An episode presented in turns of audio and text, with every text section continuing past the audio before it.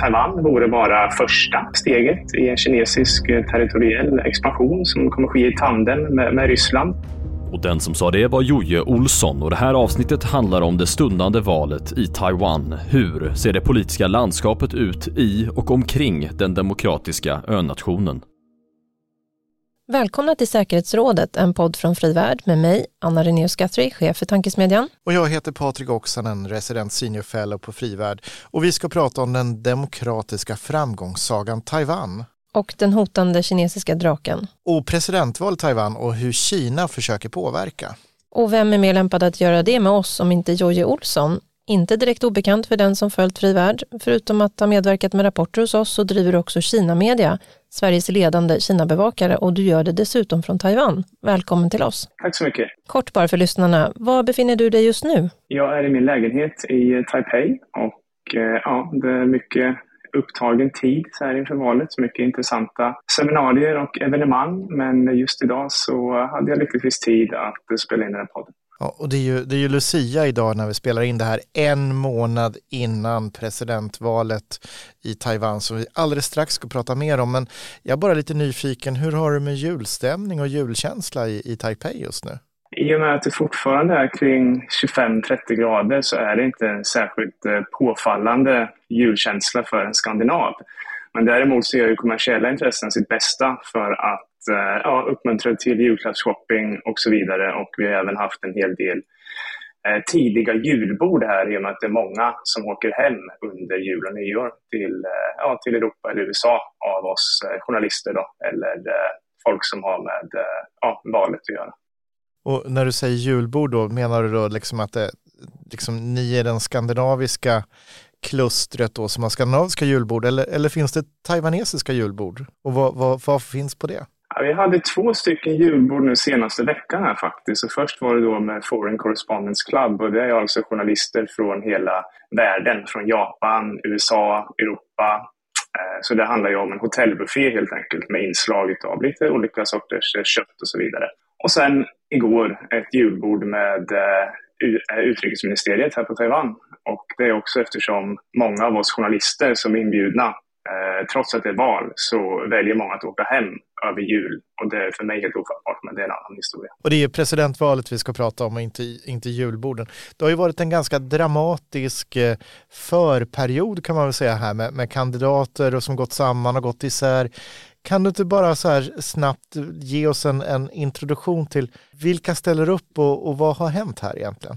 Absolut. Eh, traditionellt här i Taiwan då, som varit en demokrati sedan 1996 så har vi haft två stycken partier som har tävlat om makten och då har vi ju det nuvarande regeringspartiet, eh, Democratic Progressive Party eller DPP.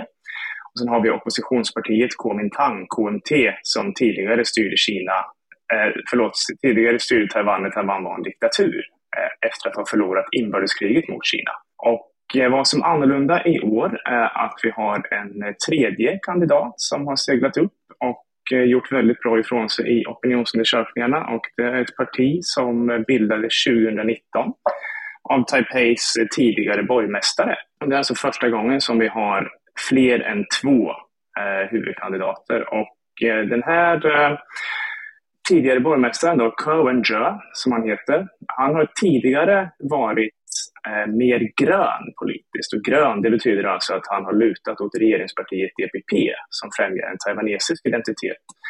Men nu har han helt plötsligt bytt fot och eh, säger att han, eh, han avskyr DPP och han har blivit mer blå, vilket betyder då att han lutar istället mot oppositionspartiet KMT. Och inför valet så eh, funderade Cohen på att Eh, samarbeta helt enkelt med KMT, att man skulle ställa upp i eh, presidentvalet gemensamt. För att eh, ja, opinionsundersökningarna ser ut så att regeringspartiet ligger kring 35-40 procent medan de andra två då, KMT och Coventras parti TPP, de har legat på ja, kring 20 procent var. Så att tillsammans så har de en möjlighet att då slå regeringspartiet. Men som alltid när eh, ja, som man säger, stora politiska egon ska komma överens så kunde man helt enkelt inte ja, komma överens om vem som skulle vara presidentkandidat respektive vicepresidentkandidat. Och det här var någonting som skildrades med stor, stor dramatik här på Taiwan inför, uh, inför kameror i direktsändning när de här två partierna, KMT och TPP, försökte förhandla om vem som skulle leda det här gemensamma budet. Men det ledde till att man blev helt enkelt osams och nu går till val var för sig istället. Och det innebär då att vi har tre stycken kandidater, men KMT och TPP Trots att man misslyckades att komma överens om ett gemensamt bud för presidentposten så kommer man samarbeta när det gäller parlamentsvalet.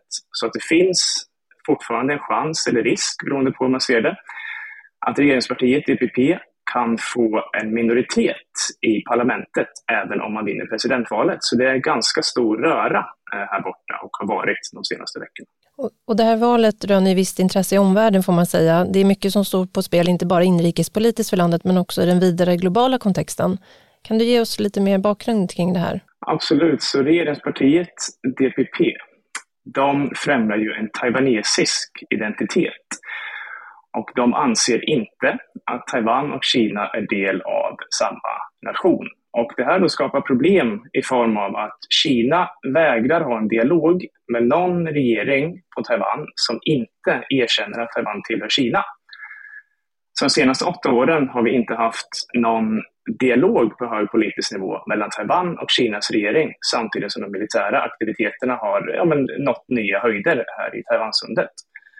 Och sen har vi oppositionen då, KMT, som det är lite komplicerat för att beskriva det milt, att det här var ju alltså det partiet som slogs mot Mao Zedongs kommunister och förlorade i inbördeskriget. Men de är idag det partiet som är närmast i Kina. Eh, de främjar en kinesisk identitet och de godkänner konceptet, de omfamnar konceptet att Kina och Taiwan tillhör samma land.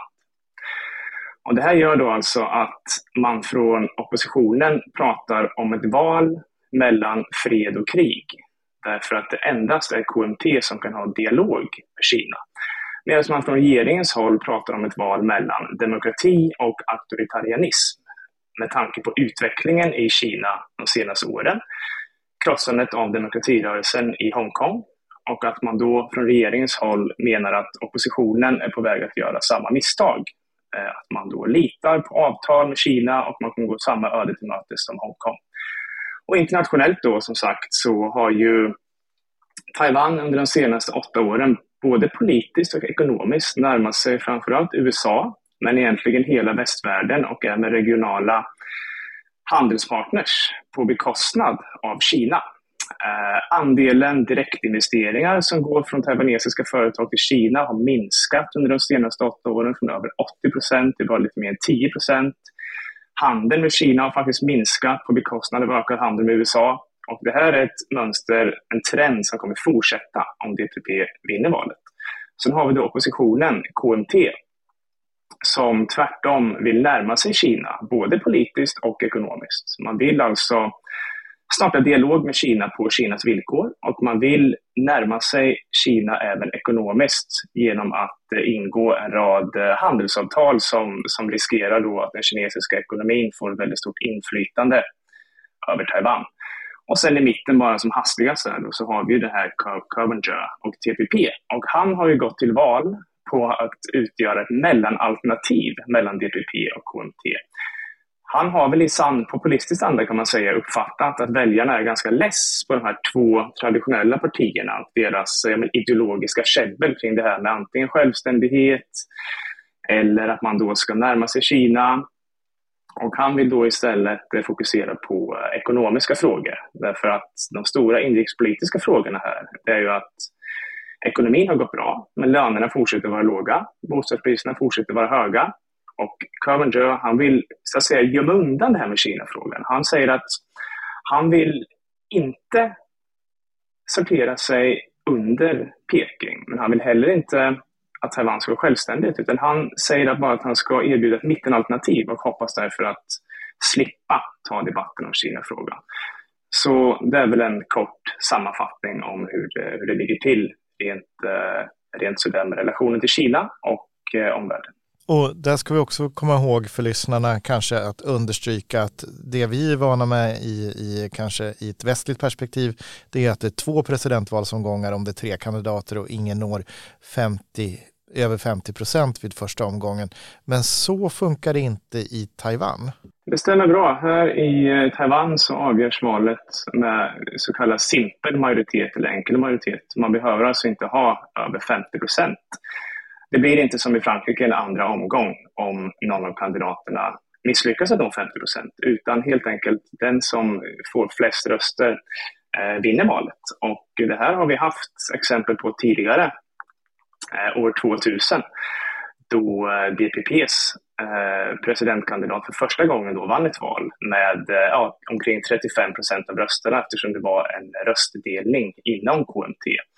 Och Eh, det ledde ju till just den här problematiken då som jag nyss nämnde att trots att vi har en grön president som tillhör DPP så har vi en blå majoritet i den lagstiftande församlingen. Det var alltså läget eh, år 2000 till 2004 och det är samma situation som kan upprepas igen den här gången. Om vi tar Kinas intressen här, hur har de märkts i valrörelsen? Ja, Kina har ju ett väldigt stort intresse av att eh, påverka det här eh, valresultatet. Eh, det är ju tydligt då när man tittar på regeringen och oppositionens inställning till Kina och vilken relation de vill ha med, med Kina. Kina har ju länge försökt att ja, men locka Taiwan under kinesiskt styre med hjälp av ja, men, ekonomisk utveckling och eh, propaganda om sitt överlägsna politiska system. Det här är någonting som har tilltagit under Xi Jinpings tid vid makten därför att tidigare kinesiska ledare har ju eh, varit mer pragmatiska i en tid då Kinas militär heller inte har varit lika stark jämfört med Taiwans eller USAs och har då sagt att den här Taiwanfrågan det är någonting som vi kan låta senare generationer lösa. Medan Xi Jinping han har varit tydlig med att den här frågan kan inte förpassas från generation till generation. Och eh, förutom att Taiwan, sin geografiska position, utgör ett väldigt viktigt läge mellan amerikanska allierade som Japan och Filippinerna. Så det här är en väldigt eh, personligt prestigefylld fråga för Xi Jinping som vill gå till kommunistpartiets eh, historieböcker genom att bli den, den ledare som enar hela moderlandet. Så han har, han har satsat mycket personligt kapital, förtroendekapital på just den här frågan. Och under de olika presidentvalen som Taiwan har haft så har vi kunnat se då Eh, Kina har försökt påverka utgången på olika vis. Eh, militära medel är ju den tydligaste och mest eh, synliga metoden som man bedriver psykologisk krigföring med överlag mot eh, Taiwan från Kinas håll. Och eh, det här är någonting som i de taiwanesiska presidentvalen tvärtom har fått motsatt effekt. Eh, redan första valet 1996 så genomförde eh, Kina robottester i Taiwansundet för att skrämma bort väljarna från den kandidat som sedan vann istället. Så det här med militära hot, det har, ja, man har helt enkelt omvärderat det från, från Kinas håll. Och tidigare har man också använt eh, ekonomiska sanktioner, men det är också någonting som är väldigt lätt att eh, avslöja att det rör sig om påverkan. Och det är också någonting som kan vända väljare mot Kina. Så i det här valet istället så har flera lokala organisationer, forskningsorganisationer och bedömare pekat ut att eh, desinformation spelar en mycket, mycket större roll än tidigare. Mm, och desinformation då som ett medel som utspelar sig i den digitala informationsmiljön. Eh, vad, vad ser man för trender där? Precis, det här är en desinformation som bedrivs nästan enbart online nu för tiden. Och eh, som jag nämnde tidigare så har Kina länge då försökt övertyga Taiwan att eh, styras från Peking på grund av ja, den ekonomiska utvecklingen och, och Kinas eh, driftiga politiska system som, som man då säger ska vara överlägset. Men vi har ju kunnat se de senaste åren här att eh, Kina upplever ju en ekonomisk eh, stagnation och dessutom har ju hanteringen av covid-19 fått väldigt stor uppmärksamhet på Taiwan, att den var väldigt kaotisk. Och det här gör ju då att det här budskapet om vare sig Kinas ekonomi eller politiska systems överlägsenhet, det är inte lika mottagbart längre på Taiwan. Så istället har man ett nytt budskap och det handlar om eh, desinformation istället för propaganda. Att man vill helt enkelt ja, men skapa tvivel kring hela det taiwanesiska demokratiska systemet och eh, framförallt USAs intentioner som Taiwans säkerhetsbeskyddare.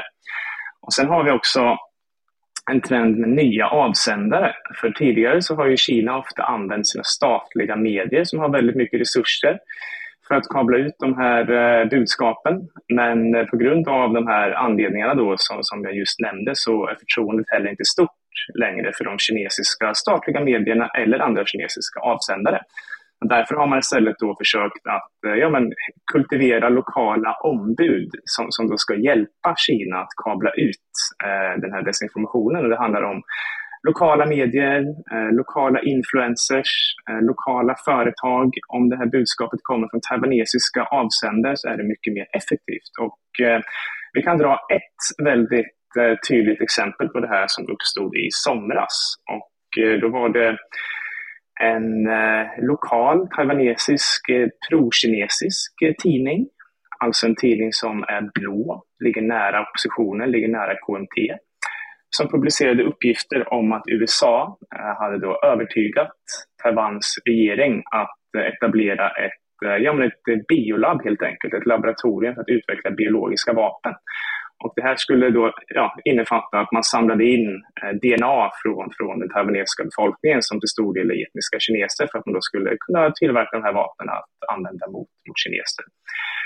Och den här informationen då, eh, ja, tidningen i fråga sa att det handlade om eh, man hade fått eh, dokument från taiwanesiska och amerikanska myndigheter, regeringsdokument som hade som källor. Och eh, hade de här uppgifterna publicerats i statliga kinesiska medier, säg exempelvis Folkets Dagblad, då hade inte många här på Taiwan lyft på ögonbrynen eftersom man hade sett det som helt enkelt falsk rapportering. Eh, men i och med att det var en taiwanesisk tidning som publicerade den här rapporten så spred sig de här uppgifterna snabbt på Taiwans internet. Och det här är ändå en ganska stor tidning. Eh, och eh, de här uppgifterna började diskuteras och det ledde till att eh, taiwanesiska myndigheter fick gå ut och helt enkelt dementera de här uppgifterna. Och taiwanesiska åklagare var tvungna att utreda de här dokumenten, säga att de är falska. Så det här är ett tydligt exempel på hur Kina och för den delen delar av oppositionen kan använda Taiwans demokratiska öppna system för att eh, agera eh, mot eh, den här regeringens eh, intresse. Och som en avslutning här bara, att eh, vad, vad kinesiska statliga medier, vilken roll de spelar i det här istället nu, det är att när de här uppgifterna sprids av lokala aktörer, då plockar man upp dem och förstärker dem i statliga kinesiska medier och sociala medier och säger att enligt taiwanesiska eh, tidningar, eller enligt taiwanesiska professorer så sker det här och det här och det här. Och det är också någonting då som är mycket mer effektivt än att man från kinesiskt håll kablar ut de här tvivelaktiga uppgifterna direkt. Och det här låter ju som en, en kopia ur den ryska spelboken på desinformation. Eh, dels eh, just Biolab, där har ju Ryssland kört eh, Biolabs desinformation när det gäller Ukraina eh, och amerikanska Biolab i Ukraina. Eh, och vi kan ju gå tillbaka också till den gamla klassiska operation infektion som det kallas för, KGB och Stasis operation, eh, om att då beskriva att aids-viruset kommer från Fort Detrick i Maryland och sen så har ju samma virus, eh, eller samma labb då anklagats för att eh, ha ligga bakom sars-viruset. Och även under covid så såg vi ryska och kinesiska uppgifter som spred att covid kom från, från Eh, Fort, Fort Detrick, Maryland. Så här ser, ser vi ju en, en eh, utveckling att Kina anammar den ryska spelboken och också narrativ och berättelser som, som finns i den globala informationsmiljön. Eh, men jag tänkte då bara också kort eh, eh det här med, med då kontakter i det eh, taiwanesiska civilsamhället så har det också varit bjudresor till, till fastlandskina för, för olika grupper för att, för att påverka dem. Eh, vad kan du berätta om det? Det stämmer bra. Vi har haft eh, hundratals eh, bjudresor på eh, lokal nivå av lokala politiker som bjuds in till, till Kina. Dels för att man ska kunna få en annan bild av Kina.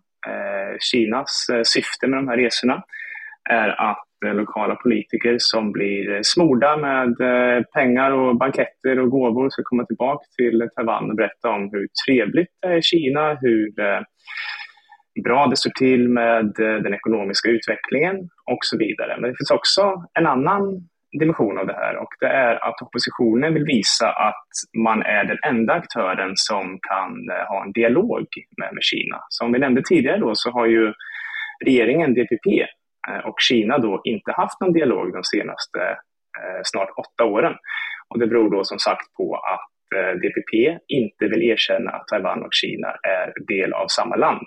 Men under tiden som dialogen har varit frusen mellan regeringen och Kina så har oppositionen, alltså Kuomintang, skickat flera höga företrädare på resor till Kina. Den tidigare partichefen, eh, partiledaren Ma Ying-jeou har åkt dit. Den nuvarande vice ordförande har åkt dit.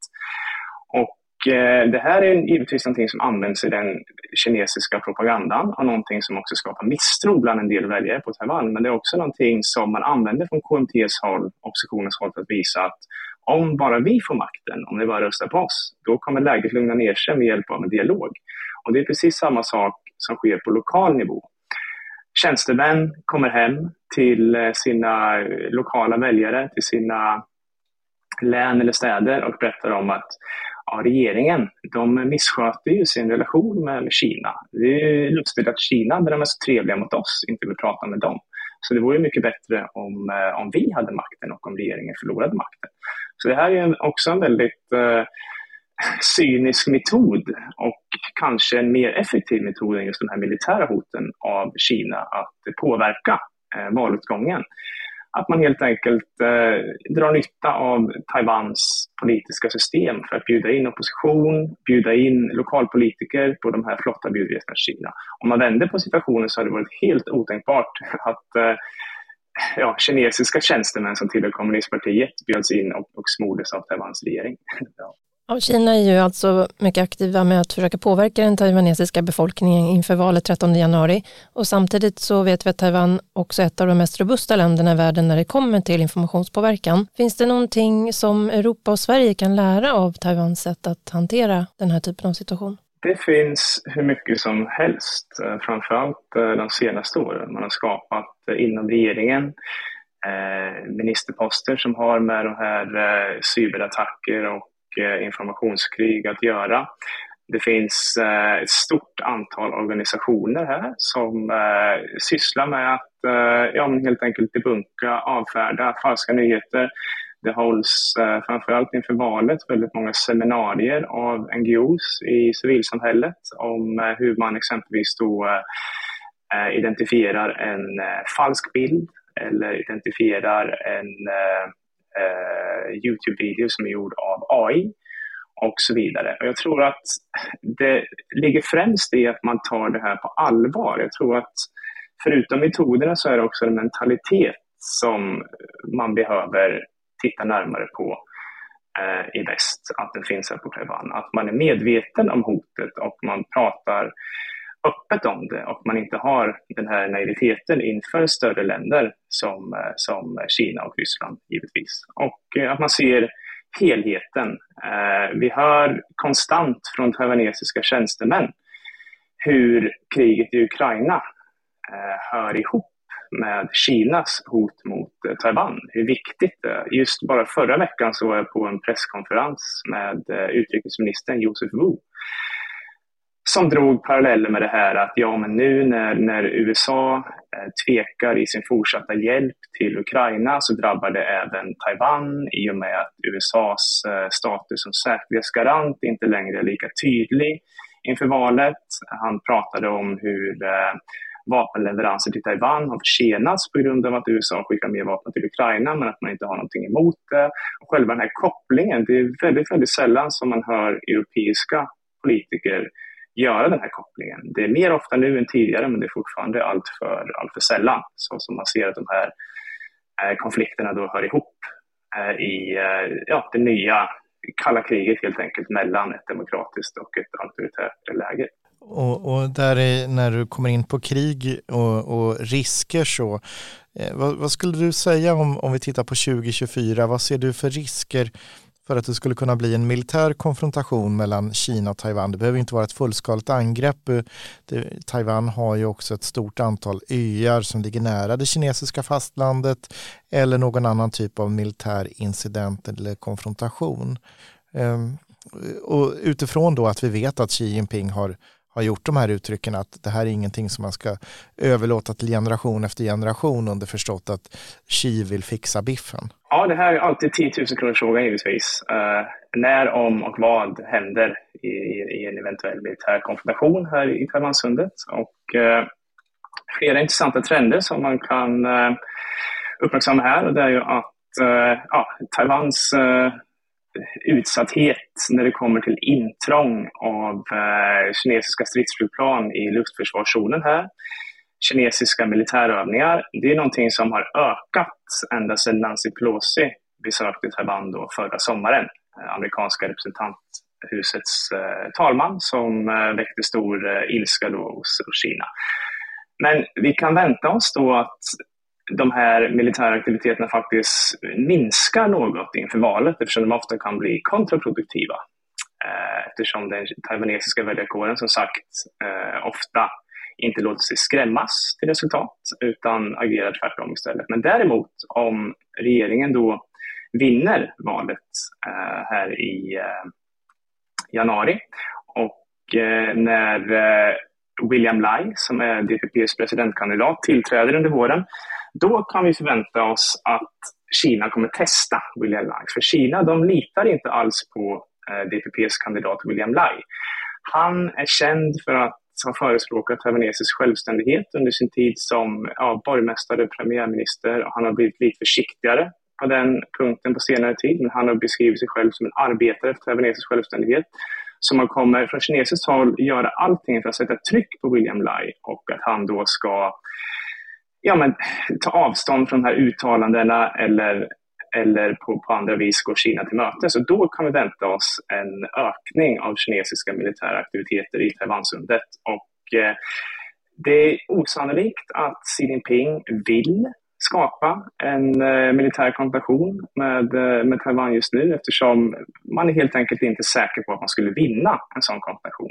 Men däremot när vi har de här stora antalen kinesiska stridsflygplan kring Taiwan. Vi hade ett rekord i september på 565 stycken kinesiska stridsflygplan som tog sig in i Taiwans luftförsvarszon. Då är det väldigt farligt att eh, ja, men risken för en eh, felkalkylering, en olycka ökar om det blir en kollision mellan taiwanesiska och kinesiska stridsflygplan eller, eller amerikanska och taiwanesiska fartyg, eh, amerikanska och kinesiska fartyg. Vad händer då? Om det inte är någon kommunikation dessutom mellan den taiwanesiska och den kinesiska regeringen, då är det väldigt eh, farligt. Och som en sista sak så kan vi ju uppmärksamma det här mötet då mellan eh, Joe Biden och Xi Jinping i eh, San Francisco nyligen i samband med APEC-mötet där. Och det här sågs ju i regel som ett möte där, ja, som innebar en viss upptining mellan Kina och USA och deras ansträngda relationer. Men om vi tittar på eh, vad eh, Xi Jinping sa om Taiwan så var han faktiskt, om inte hårdare, så lika hård i, i den retoriken. Han sa till Joe, han sa till Joe Biden att eh, ja, vi vill ha en så kallad fredlig återförening, men sen radade han upp en, en del scenarion där militär makt kan komma att användas. Och sen krävde han att Joe Biden skulle stödja en fredlig återförening och inte stödja William Lai, alltså regeringens kandidat. Så eh, det finns inget tecken på att den här konflikten kommer lösas. Samtidigt så finns det ingen önskan från något håll att det blir en militär konfrontation inom de kommande åren. Och om man från Kinas håll skulle planera en invasion så skulle man upptäcka det i förtid på grund av ja, men truppförflyttningar och, och, och, annat. Men däremot finns det fortfarande en växande risk för en kollision, en felkalkylering, ett misstag som sätter väldigt otäcka krafter i rörelse. Och avslutningsvis, Jojje, eh, från ett svenskt och europeiskt perspektiv så är Taiwan fortfarande ganska långt bort från oss på flera sätt. Varför behöver resten av världen bry sig om vad som händer i Taiwan nu? Det finns en rad anledningar och Eh, en av de absolut viktigaste, eh, förutom givetvis Taiwans befolkning och Taiwans demokratiska system, att skydda, att skydda det så eh, tillverkar Taiwan eh, 90 procent av världens sofistikerade halvledare som håller helt enkelt eh, världens tillverkningsindustrier igång. Taiwans geografiska position har vi nämnt tidigare, ligger inte bara mellan västerländska allierade utan ligger även i farleder där över hälften av världshandeln passerar. Och Taiwan vore bara första eh, steget i en kinesisk eh, territoriell expansion som kommer ske i tandem med, med Ryssland. Och ja, som en avslutning från, från mitt håll här så leder det också in på frågan om vad kan vi i Europa och Sverige egentligen göra för att hindra att det blir en sån här kinesisk attack mot Taiwan. Och återigen, vi hade presskonferens med utrikesministern förra veckan där han upprepade de här eh, åtgärderna som vi från europeiskt håll kan göra egentligen ganska kostnadsfritt för att avskräcka Kina från att attackera Taiwan. Och det handlar ju framförallt om att vara tydlig med att det kommer kosta. Det kommer kosta i form av sanktioner, det kommer kosta i form av att man tar politiska åtgärder som motverkar Kinas intressen både ekonomiskt och eh, diplomatiskt. Att man är tydlig med att Eh, Kina kommer inte komma billigt undan om man attackerar Taiwan. För att det är ju ett steg i ledet att avskräcka från en sån attack. Och dessutom så ja, vittnar ju då Joseph Wu, utrikesministern, om att han på senare år har fått komma till eh, Europa och tala inför flera parlamentsledamöter, besöka flera länder. Senast var Tjeckiens utrikesminister var i samma lokal som honom när han talade och just de här gesterna att man kämpar från europeiskt håll för att Taiwan ska få dels möjlighet att medverka i FN och andra internationella sammanhang, men även att taiwanesiska politiker ska få besöka Europa och tala med sina europeiska, eh, med sina europeiska motparter. Det gör att Kinas strategi att försöka isolera Taiwan och få Taiwan att uppleva att allt motstånd är lönlöst, det gör att den strategin motverkas. Och det är ett väldigt billigt och effektivt sätt att motverka det. Och den som sa det var Joje Olsson från Kina Media. Och vill du fördjupa dig i den militära hotbilden, utvecklingen med flygningar och annat i Taiwansundet så finns det en rapport på frivärd.se som du kan läsa mer i. Och du har just lyssnat på en podd från Tankesmedjan Frivärd med Anna René Skattri och mig Patrik Oksanen. Rösten i början tillhör Dino Ekdal och Dino har också gjort bearbetningen. Podden den hittar ni ju där poddar finns. Prenumerera gärna så du inte missar ett avsnitt. Och kom ihåg, friheten är värd att försvaras i hela världen och motståndet upphör aldrig.